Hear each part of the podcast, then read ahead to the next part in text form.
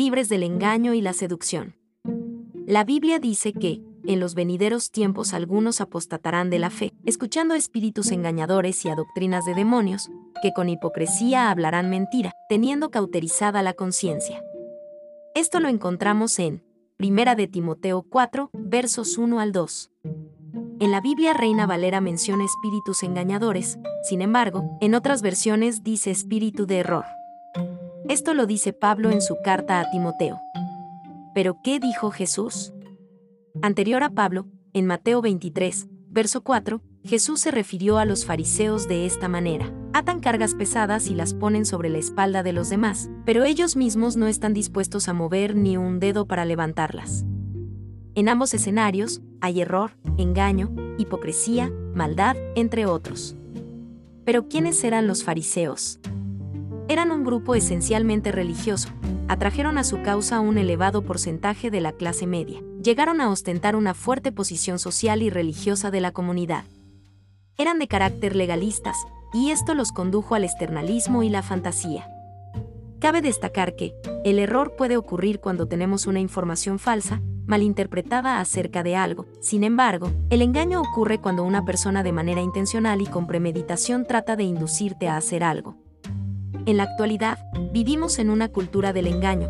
Tan común se ha vuelto esta práctica, que para algunas personas es considerado como algo normal. Desde la antigüedad vemos a Satanás engañando a la mujer en el huerto del Edén. Él es un experto en la mentira y el engaño. En el día de hoy analizaremos cuáles herramientas utiliza el enemigo y sus ministros para engañar. En el principio aparece como una serpiente astuta, que engaña y seduce.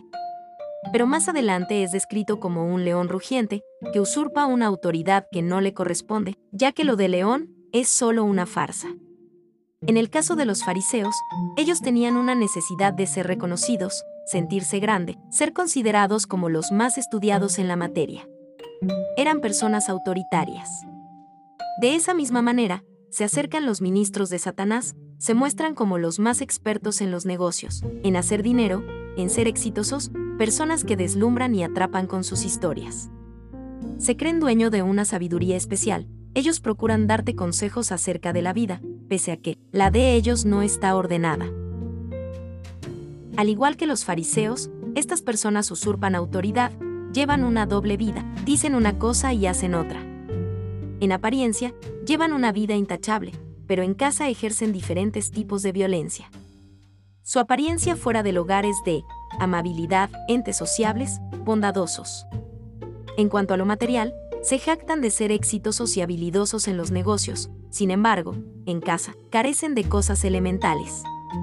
Son personas que viven detrás de una fachada, ocultan la hipocresía en la que se desenvuelven. Jesús dijo que los fariseos ponían cargas pesadas que ni ellos mismos eran capaces de llevar. De igual forma, estos engañadores, con su usurpada autoridad, buscan infundir miedo. Su manera de proceder es hacer que la otra persona piense que, si no sigues sus consejos, vas a fracasar. Si te alejas del grupo, estás en rebeldía o en maldición, cuando se trata de un grupo religioso.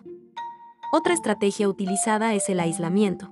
Te alejan de aquellos que desean bendecirte. Con esto evitan que su estafa o seducción quede al descubierto. Cuando se trata de personas que tienen poca interacción social, estas son presas fáciles para este tipo de lobos rapaces. Una de las motivaciones que utilizan estos usurpadores de autoridad es la envidia. La envidia los mueve a destruir tu familia, hacer que tu situación económica vaya del mal en peor, te roban la paz y el gozo, y el amor para servir al Señor. Al igual que los fariseos, ellos no buscan que las personas sean seguidores de Cristo, sino que les interesa que las personas los sigan a ellos. Otra táctica es insinuar que las bendiciones llegaron a tu vida a través de ellos, queriendo así robarse o atribuirse la gloria que le pertenece a Dios. Así como los fariseos hacían prosélitos, estas personas tienen una manada de seguidores, de modo que cuando son descubiertos, ellos forman un equipo para que los defienda. Tal cual el caso de Absalón, hijo de David. Cuando las personas iban donde Absalón, quejándose del rey, él les brindaba ayuda, pero estaba actuando con premeditación, buscaba lealtad, con la finalidad de que cuando llegara el momento de llevar a cabo el golpe de estado, tener la cantidad necesaria de personas vendadas, manipuladas y engañadas, dispuestas a defenderlo. La usurpación de autoridad lo que busca es el control mental a través del miedo. En vídeos anteriores hemos dicho que el querer controlar es lo mismo que la hechicería, ya que Dios ni el Espíritu Santo controla. Estas personas con falta de futuro, que se creen sabios en su propia opinión, como no tienen nada genuino que exhibir, siguen los mismos pasos de su padre Satanás, el cual miente desde el principio.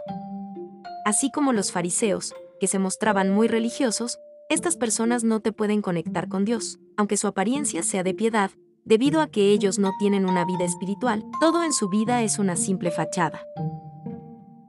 Otra artimaña que usa el enemigo es la seducción. Sin embargo, con esta se despoja de su farsa de león y se acerca como una encantadora, inofensiva y astuta serpiente. Bastó con que la dejaran hablar, que Eva le prestara sus oídos, y ya sabemos cómo terminó el desenlace. Estos ministros de Satanás, lobos rapaces, también se visten con la farsa de víctimas. Supuestamente son víctimas de maltratos, traiciones, son incomprendidos. En fin, ellos son los que dañan, destruyen, dividen, pero lo interesante es que el otro es el culpable. Un ejemplo de esto lo vemos en la película biográfica de la cantante estadounidense Tina Turner. Según muestra la película, la señora Tina había sufrido abandono por parte de su madre durante la infancia. Más tarde, siendo adulta, conoce al que fue su primer esposo. Este hombre, un simulador, con lágrimas le confiesa que las personas siempre terminan abandonándolo. Ella, que había vivido las consecuencias del abandono, de una manera empática, le promete no hacer lo mismo. Sin embargo, lo que ella no sabía era que aquel hombre, que se estaba presentando como una blanca paloma, la iba a sumergir en los más grandes episodios de violencia, de diversos tipos.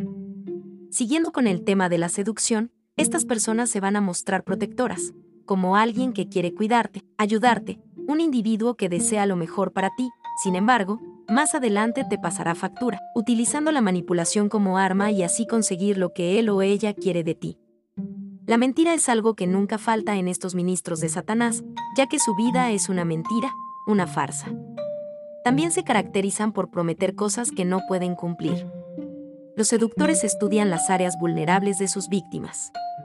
Por ejemplo, si eres una persona bondadosa, que te gusta ayudar, ellos van a sacar ventaja a esa virtud. Incluso, si conocen la Biblia, querrán sacar de contexto versos bíblicos para justificar su mal proceder. Si usted es una persona que ha sido estafada, engañada y manipulada por este tipo de persona, que se le presentó como una víctima, como el caso anterior que comentamos de la señora Tina, no piense que usted los va a cambiar. Ore para que ellos puedan abrir su corazón y permitan que el amor de Dios traiga cambio a su vida. Recuerde que, aunque para Dios nada es imposible, Él solo es capaz de cambiar a aquellos que se lo permiten. Otro aspecto que utilizan a su favor estos seductores es la inocencia o credulidad de las personas. En ocasiones actuamos como incautos y creemos todo lo que nos dice el simulador. ¿Qué hacer con estos ministros de Satanás que usurpan autoridad o que vienen a seducirnos con mentiras? Antes de cualquier consejo, vamos a consultar ¿qué dice la Biblia? Vamos a primera de Timoteo tres, verso cinco. Dice de estas personas, teniendo apariencia de piedad, pero negando la eficacia de ella, a esto se evita. La palabra dice que a estas personas debemos evitarlas, porque solo traen veneno. Cabe destacar que, si nos hirieron debemos perdonarlos. Sin embargo, si esta persona de manera constante viene con la finalidad de engañar y manipular, mantén la distancia. En el libro de Nehemías leemos que, cuando vinieron los opositores, Nehemías le contestó que no tenía tiempo, ya que estaba trabajando una gran obra para Dios. Si fuiste víctima de abuso de autoridad, si fuiste seducido y engañado, la recomendación es que perdones, no trates de buscar venganza. La Biblia dice que la venganza le corresponde al Señor, y Él pagará a cada uno según haya hecho. Como dice la canción, no es tu batalla. Quizás te preguntas, ¿por qué estos ministros de Satanás me eligieron a mí? La respuesta es simple, por envidia, porque el que los mandó les dio la orden de quitarte la paz, robarte el gozo, que no disfrutes la vida en abundancia que Cristo quiere darte.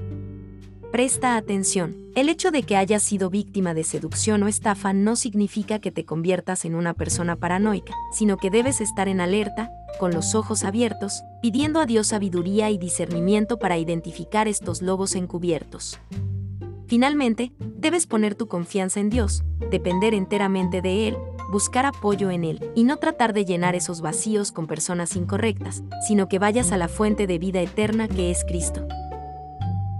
Si te gustó este contenido, te vamos a pedir que te suscribas a nuestro canal, lo compartas, haz clic en el botón de suscribirse y activa la campanita para notificaciones. Bendiciones abundantes desde mi Sustento Blog, esperando que podamos encontrarnos en una próxima entrega.